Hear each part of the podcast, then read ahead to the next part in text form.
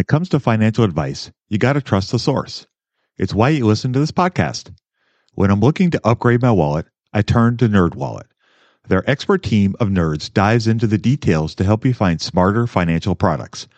Before NerdWallet, I'd pay for vacations with whatever was in my wallet, but I was missing out on miles I didn't even know I was leaving on the table. Now I've got a new card worth more miles and more upgrades. What could future you do with more travel rewards?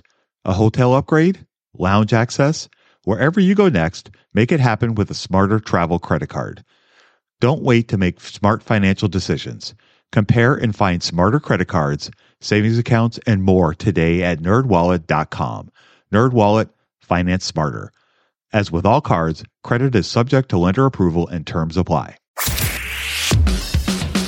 Love this podcast because it crushes your dreams of getting rich quick. They actually got me into reading stats for anything. You're tuned in to the Investing for Beginners podcast, led by Andrew Sather and Dave Ahern. Step by step premium investing guidance for beginners. Your path to financial freedom starts now. Starts now.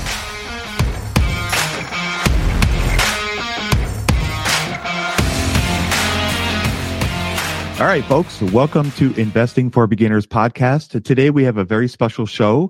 We have Grace Nicolette, who is the Vice President of Programming and External Relations at CEP, which stands for Center.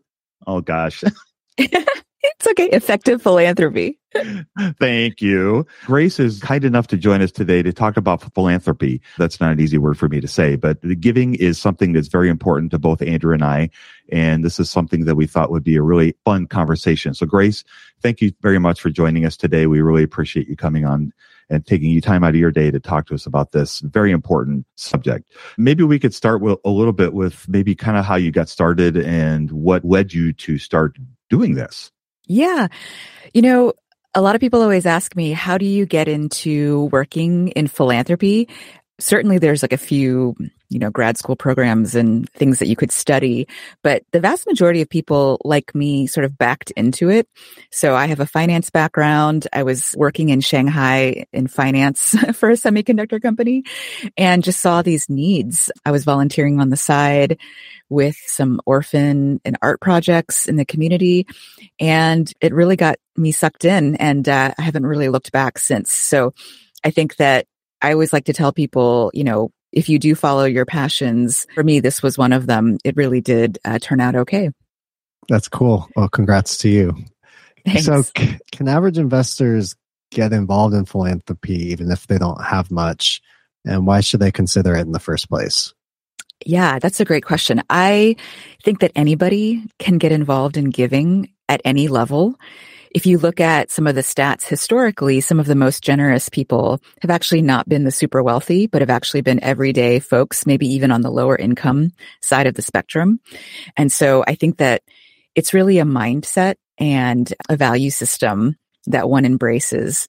It's the sense of, you know, we all got here to where we are with the help of others. And so if we can, we should, you know, be able to help others as well as we come up and, and also that it just is such a part of the fabric of our social and civic society, right? That we help each other and we get a lot in return as well. Yeah. Talk about some of that getting back in return. I mm-hmm. guess something I never really even was on the radar until I heard an episode you did with Jeremy Lin, a famous basketball player. What do you mean? Like, how can that be a benefit to somebody? The focus is like giving back, you know? Yeah. Well, I often think that we sometimes see finances as being sort of the only kind of actual capital that counts in our world. And I think that that's not true, right? There's relationships, there's, you know, other kinds of ways that we can share finances, but other people can share things with us too. And that's one of the things that we find in this podcast that I co-host, Giving Done Right, that we've, you know, interviewed all of these amazing inspirational donors like Jeremy Lin over the years. And one of the things that we realize is that if you ask them, they'll say that they actually get more than they put in into their giving. And that's in terms of meeting people who are really inspirational, who actually might be even more generous than they are in ways that the world doesn't necessarily see or appreciate. It's getting to understand how people in other communities live and, and actually kind of enter into life with them. And so I think that sometimes we can approach giving thinking, you know, I'm here as like a whole person with these solutions and with these resources to share to communities that are in deficit in some way. But actually it is a two way street, right? Like we may not even realize it, but we sometimes are lacking in the relationships and the understanding of communities around us. And so it can be really mutually beneficial, both for a donor and a community for us to be involved. And I think sometimes we forget that. So it's not just a giving of your money, but it's also possibly giving of your time, your relationships, opening doors for other people. And, you know, to a person, generous donors will say that they receive more than they give. Makes sense. Before we started recording today, you were kind of talking about the different skill sets that investors have versus donors. Yes. And maybe we could talk a little bit about that because I thought that was kind of an interesting topic. Yeah. So I think one provocative statement I want to say up front is that giving is really not like investing. And so I know this is a show about investing and I have so much respect for investing and it is such a vital skill set for all of us to know. I think that what I want to share is that it's actually a separate skill set to know how to give well. And let me explain why. So in the business world, in investing, right? Like as an investor, you are in a particular relationship with your investees or the companies or the startups that you might give to. That dynamic is actually really different when you're a donor giving to a nonprofit. So for instance, if I go to a restaurant and I have a terrible experience there, I can feel really comfortable going on Yelp and saying, don't ever come here. I had such a bad experience. But if, if I'm a nonprofit receiving funding from a donor, and, and actually, you know, I lead the fundraising for the nonprofit where I work, the Center for Effective Philanthropy, there is such a power dynamic between donors and nonprofits that actually nonprofits will never say anything usually because they don't want to jeopardize the funds. And so I certainly have been working in philanthropy for as many years as I have, have seen a lot of donors really pressure nonprofits or, you know, do things that are not so helpful or maybe even bordering on unethical. And I don't actually necessarily have a pathway to say like, Hey, that was really messed up because that dynamic, that power dynamic is so pervasive. And if you talk to any nonprofit leader, they'll share about that dynamic. So that's number one. The second is that, you know, in a business environment, a company's competitive advantage is you want that to be theirs and theirs alone, right? You don't want to be sharing sort of what makes your company tick, the special sauce, because other people are going to steal your idea and then your business is going to go south. It is the exact opposite in the nonprofit sector and in philanthropy. If you decide you want to get involved as a donor in a specific area, you know, pick any area that you might be interested in. It's actually really important that you understand what other people are doing and that you actually share what your goals and strategy might be in your giving so that people can align to it, especially nonprofits, right? So we see a lot of donors coming in with really strong agendas for nonprofits, not really understanding that nonprofits are the ones on the ground who really understand the needs of their communities. And actually, like, we should listen to them and understand what their needs are and support them. And so I think that sometimes there can be sort of a carryover mindset of, you know, sharp elbows, we're here to compete in the nonprofit sector, or, you know, I know better as a donor than you, the nonprofit leader. And that's just not as helpful, I think, of a posture. I think that we want to inculcate in donors a real sense of humble listening. And that actually is not easy. Like it's not something, to be honest, that we all pick up growing up or even in the business world. This idea of putting our own kind of agenda and our own ideas of what works best aside and really like listening to communities and people around us and like what they need and actually meeting those needs. I think that the other thing too is that there can be this real pervasive idea that for some reason, you know, nonprofits, you have to really worry about overhead costs with them. And reality is nonprofits need to be sustained when donors sustain them, right? So like you should not say to a nonprofit, where's your business model of like, you know, how are you going to start quote unquote sustaining yourself by sprouting a business model when the reality is nonprofits are actually addressing problems that are created by market failures in a lot of cases, right? And so the sustainability plan for them is actually when donors commit to sustaining them over the long haul. So I'll stop there. But as you can see, it is a really different mindset that a lot of really smart business people who go into philanthropy, you know, who've kind of taken their hits will tell you that it took them a while to kind of switch that mindset. Budgeting was always a challenge for me. I struggled to find the best way to keep track of all of my money, not to mention all the time tracking down receipts, cataloging expenses, and trying to figure out what went wrong with my air quote system until Monarch Money. Monarch Money allowed me to easily see what is going on with my finances, helping me get a better handle on my spending, budgets, and more. It's my go to app every day, more so than my bank, because I can quickly see where I am with my budgets and spending, allowing me to invest more and spend time on the things that I want to do. It's my GPS for money. Monarch is the top rated all in one personal finance app. It gives you a comprehensive view of all of your accounts, investments, transactions, and more. Create custom budgets, set goals, and collaborate with your partner. And now get an extended 30-day free trial when you go to monarchmoney.com slash beginners. Unlike other personal finance apps, Monarch's simple, intuitive design makes it so easy to set up, customize, and use. Monarch has built in features to collaborate with your partner, family, or financial advisor. Invite them to your account at no extra cost, and they'll get their own login info and a joint view of all of your finances. Monarch is the most customizable budgeting app. Change the layout of your dashboard, toggle between light and dark mode, create custom budgets and notifications, set up automatic rules for transactions and notifications, and more.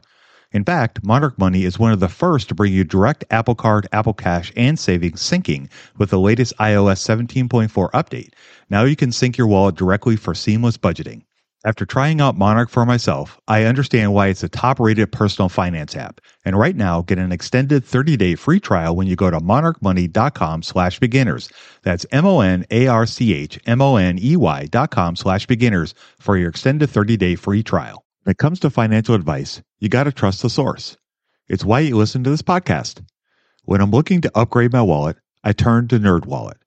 Their expert team of nerds dives into the details to help you find smarter financial products. Before NerdWallet, I'd pay for vacations with whatever was in my wallet, but I was missing out on miles I didn't even know I was leaving on the table. Now I've got a new card with more miles and more upgrades. What could future you do with more travel rewards? A hotel upgrade? Lounge access? Wherever you go next, make it happen with a smarter travel credit card. Don't wait to make smart financial decisions. Compare and find smarter credit cards, savings accounts, and more today at nerdwallet.com. Nerdwallet, finance smarter.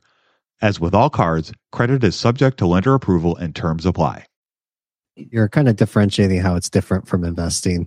In a way, there is some similarities to that, Mhm. where great book called How to Invest by David Rubenstein talks about how sometimes people who are very successful as doctors or lawyers will think that that transfers over and it makes them good investors. Yep. And then they become humbled very quickly and learn from their own mistakes. So it sounds like when it comes to the philanthropy world, it could be something similar in that whatever skill set you picked up to accumulate this money that you're now giving doesn't necessarily transfer over. You know, those ideas and that that viewpoint doesn't lead to success in philanthropy. Is that Yeah, I think it was Andrew Carnegie. I, I know other people like Warren Buffett have said it was actually harder to give away the money than it is to make it because it just is this like very different mindset. And right, there's a lot of like moral dimensions to it that can also feel pretty challenging. Uh, what's like the first step towards because it now it starts to sound overwhelming, honestly. Yes. so like picking a nonprofit that sounds really yeah. good. Like what's the first step to learning how to be a good donor, I guess? Yeah. I mean, I think it's a combination of both the head and the heart, right? So it's not wrong to start with either. And so what I often say is, what are your passions and your interests, right? That's a great place to start. What are some areas where, you know, your personal interests or even sort of your personal story intersect with the needs of the world? And how might you get involved? So whether that's volunteering or actually writing a check, those are all great places to just get involved. And, you know, any folks who work with donors will tell you that the change and the transformation that can happen for us doesn't actually start till that you've already made that first step. And so go ahead and do it. It doesn't have to be perfect in the beginning. It's definitely a journey that you'll embark on.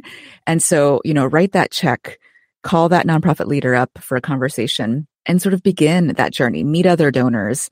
So my hope is that it doesn't seem overwhelming because really as you get involved, sort of the next steps will unfold before you. Are there pitfalls to avoid? You mentioned the kind of power dynamics that can happen that can be more hurtful than helpful. Are there yeah. any other pitfalls that people commonly stumble into? Definitely. I mean, I think a couple things. One is you know, as I mentioned before, the problems that these nonprofits are trying to solve or the problems that you might care about are ones that are really complex and really big sometimes, right? And so we want to have the right expectation around what change we can expect to see given our resources, right? So sometimes I see donors falling into a pitfall of they write a $2,000 check and then they hound the nonprofit for some sort of attribution that you know, their dollars somehow moved the needle on an issue. And, and really, I think we just have to have humility about that, that the nonprofit can report out sort of their work. And that's all very fair game, you know, asking about how it's thinking about evaluation, how it's thinking about its impact, all fair game. But sort of tying the attribution to your gift, even for someone like Mackenzie Scott, who's given away billions of dollars, hmm. you know, she's really only asking for a three page memo for the nonprofit to narrate what they think the change has been. And she's not sort of driving her own agenda there. So I think just having the sort of the right sized expectations around the size of your gift and what change you hope to see. I think the second thing really does go back to that overhead thing. I have had so many conversations with friends and donors who are just so worried about nonprofit overhead. And, you know, sometimes what drives me nuts is like at Christmas time or around the holidays, I'll see on social media, people will post this thing about like what different nonprofit leader executive directors salaries are. And, you know, someone actually only makes $10,000 and somehow that's viewed as like being the best. And I think that that is just totally the wrong mindset, right? Like, we don't ask Apple what their overhead cost is, right? Like, I think that if you want a nonprofit to be able to do its best work, it's got to be able to retain talent. It's got to have the best minds working on the work. It's got to be able to pivot when needed. So for instance, in, with COVID, like in 2020, we saw nonprofits that were not working on, let's say, food distribution had to pivot because their communities didn't have any food. And so overnight, they went from, you know, being an after school program to actually a food distribution site. And if you are a donor who's saying, I only want my funds to be spent on after school stuff, not on salaries and not on anything else that you could think of that you might need to work on, then it actually really ties the hands of nonprofits to respond. And also, again, that sustainability thing where you want them to not have to always be kind of staying up late at night worrying about like where the payroll is going to come from, right? Like you want to be able to sustain them. So I think having the right expectations and mindset around that is important too. What's the best way to get started in the market? Download Andrew's ebook for free at stockmarketpdf.com. Do nonprofits do something specifically to try to avoid people who come in just to make a lot of money from a salary perspective and might not be as effective at creating impact. I mean, like in the business world, a lot of times you can see the tangible ROI mm-hmm. from a hire and you can increase their salary because you want to retain them because they create a lot of value. I imagine that would be a lot harder for nonprofits. Is that something they deal with a lot? I mean, the dynamics with fundraising are such that generally nonprofit folks make way less than people on the for profit side while needing sometimes a really complex set of skills, right? Like community engagement, donor engagement. I mean, these are all different things that, you know, people may not think about nonprofit leaders needing to have. And so I would say that my experience has been that performance management in nonprofit is actually much stronger than people might think because you don't have that much money. There's really no like fat in a mm-hmm. nonprofit. And so if someone's not performing, you need to manage them out and find them a better, you know, they need to find their next opportunity. But if you have someone who's really good, you know, sometimes that person is irreplaceable because like truly, I mean, what I mean by that is obviously anyone is replaceable, but that like the relationships that someone can build in a community are really hard to replicate and hire for sometimes, right? So mm. I think that the skill sets that you're looking for are really different. And so that retention and you know, nonprofit leaders are seeing really hard things and the level of burnout is very real. And that's really dangerous for all of us, right? Like we should be making sure that nonprofit leaders are not burning out because they are on the front lines of serving the communities that we're in and the causes that we care about.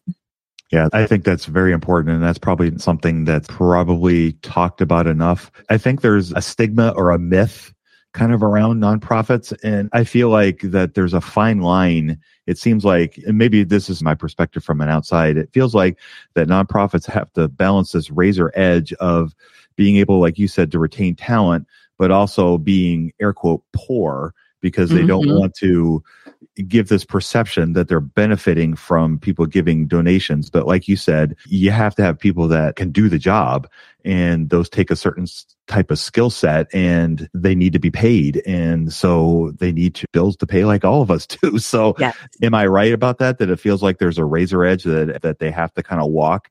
Yeah. Public perception wise? And I think that this is where donors can play a big role, like sort of what your expectations and the stereotypes that can exist that I think can be so wrong. So one perfect example really is, you know, Mackenzie Scott giving away billions of dollars. We actually received a surprise gift from her of our whole year's budget actually at, in one time. And we've been talking to a lot of nonprofits and doing a study, basically, what has the impact been? And I think that donors can feel skeptical of like, oh, well, you just got all this money. So, okay, goodbye. Like you won't need me anymore. But the reality is, I think that again, these problems that nonprofits are working on are so complex and so entrenched. Oftentimes, if you just free them by giving them the funding to work on those problems, it actually really advances your goals, right? Like, I think that you can ask a nonprofit, show me your financials, show me, you know, how you think about your work versus your sustainability. All of that is fair game. But I think this expectation that nonprofits should be poor is one that we should just totally get rid of, right? Like, I think that these are people who are really unsung. They are devoting their lives to these causes. I think they are thinking strategically in ways that perhaps we don't even have the skills to do about the needs in their communities. And so we should really try to unleash them to do as much good work as possible and not keep them on such a short financial leash. There can be like, I think behind your question, the sense that like nonprofits are like bloated and poorly run and these like fat cats. And while you do see examples of that, I mean, I just want to remind us that that's true in the business world too, right? Like, what are we talking about? We're talking about businesses. Are we talking about Enron? Are we talking about you know, the neighborhood dry cleaner. Mm-hmm. like, I think we just have to be specific about what we're talking about because yes, there are definitely nonprofit scandals, but by and large, I think that they are doing really good work day in and day out. A question that I kind of thought of while you were talking about Mackenzie Scott, can that sometimes be a, when it's publicly announced that a nonprofit receives that kind of money, can there be a negative backlash against that a little bit? Like maybe even some donors won't go to that particular nonprofit because they know that they've received all this money or is it even more of a negative like hey you should be doing more or you should be having a bigger impact because of the publicity surrounding yeah. her name and the association of that that is a really valid question, which is actually the subject of the study that we have done that's actually coming out on November 15th.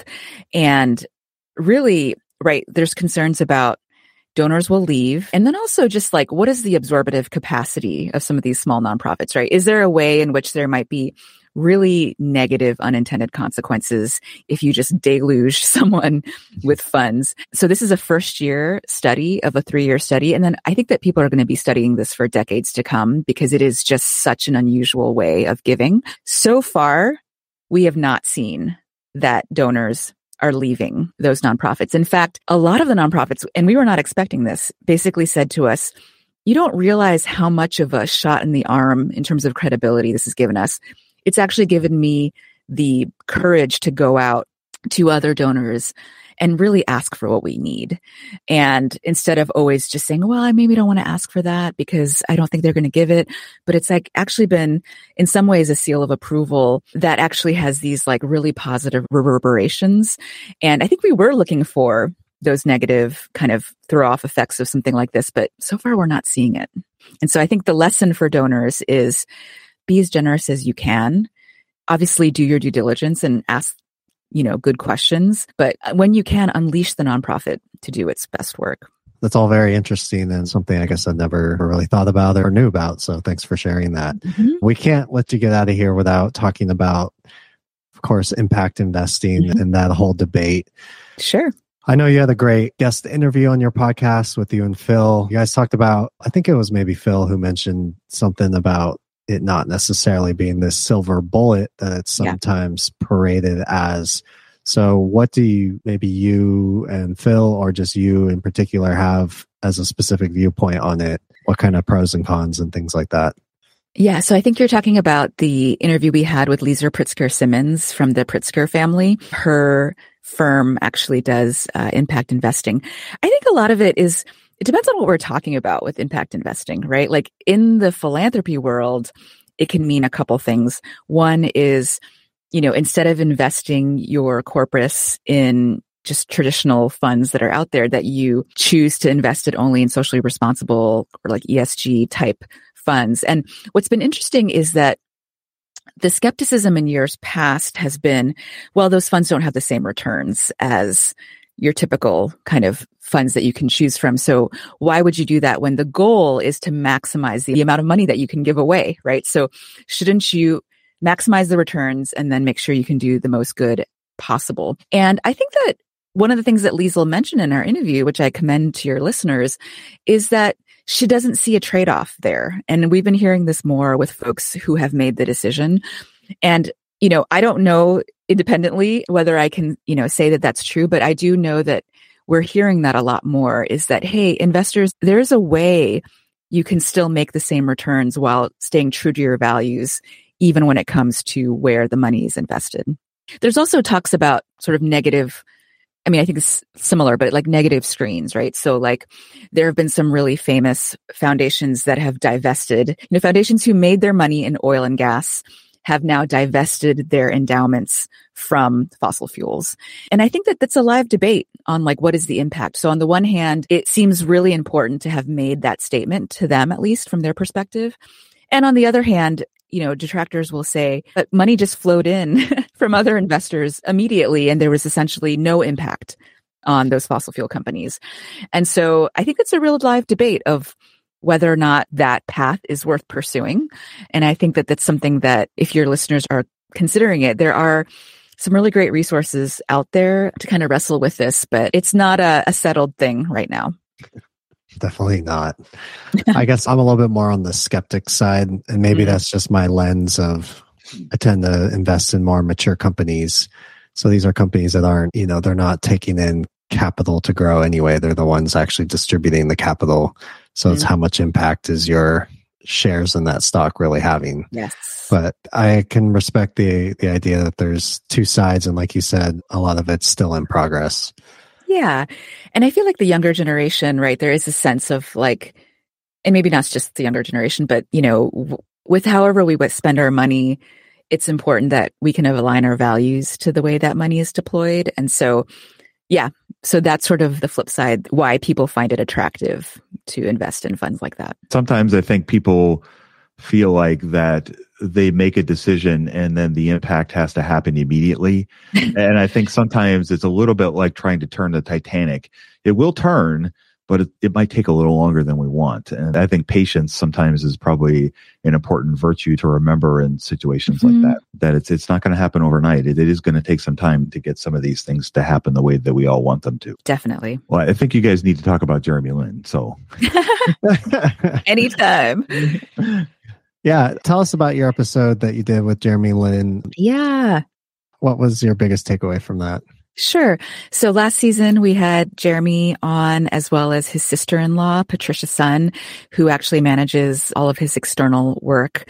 You know, it was great. As an Asian American, I don't even follow basketball. I have followed Jeremy Lin just because he was the first Asian American signed to the NBA.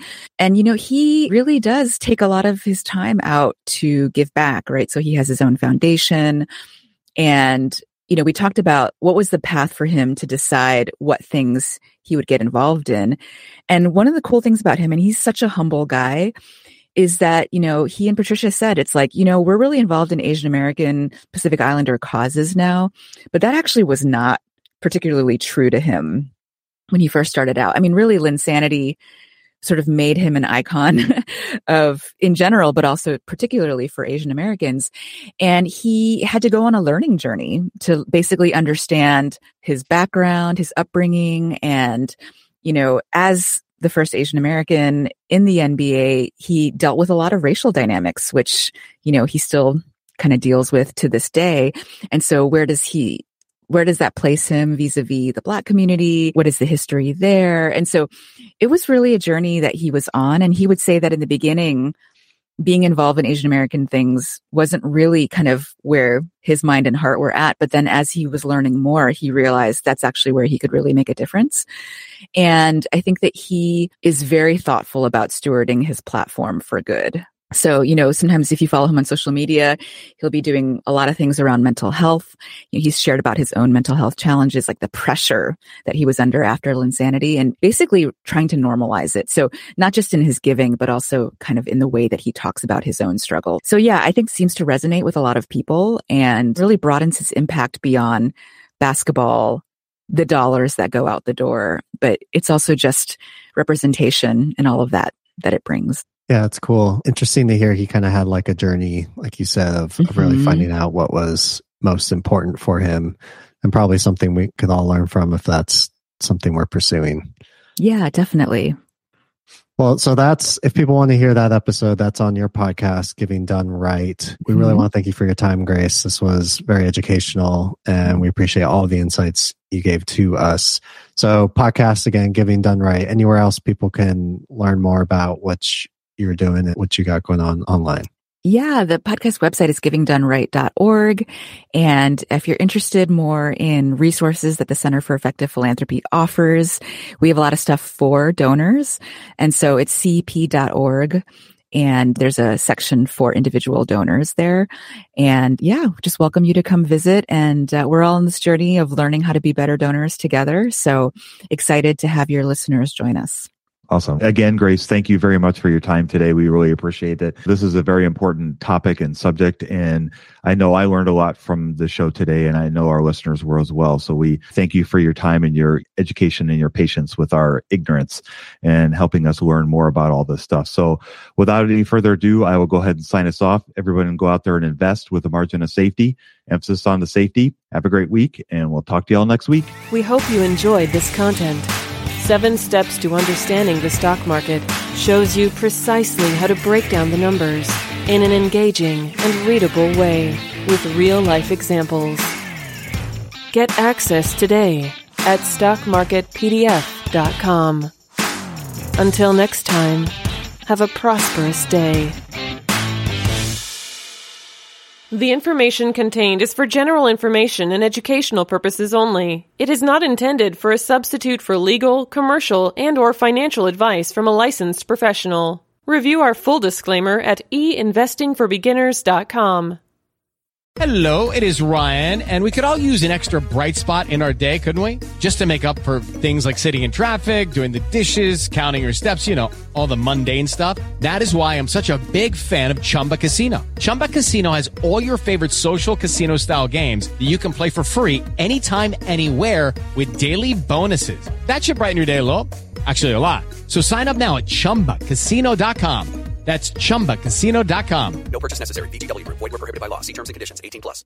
Hello, it is Ryan, and we could all use an extra bright spot in our day, couldn't we? Just to make up for things like sitting in traffic, doing the dishes, counting your steps, you know, all the mundane stuff. That is why I'm such a big fan of Chumba Casino. Chumba Casino has all your favorite social casino style games that you can play for free anytime, anywhere with daily bonuses. That should brighten your day a little.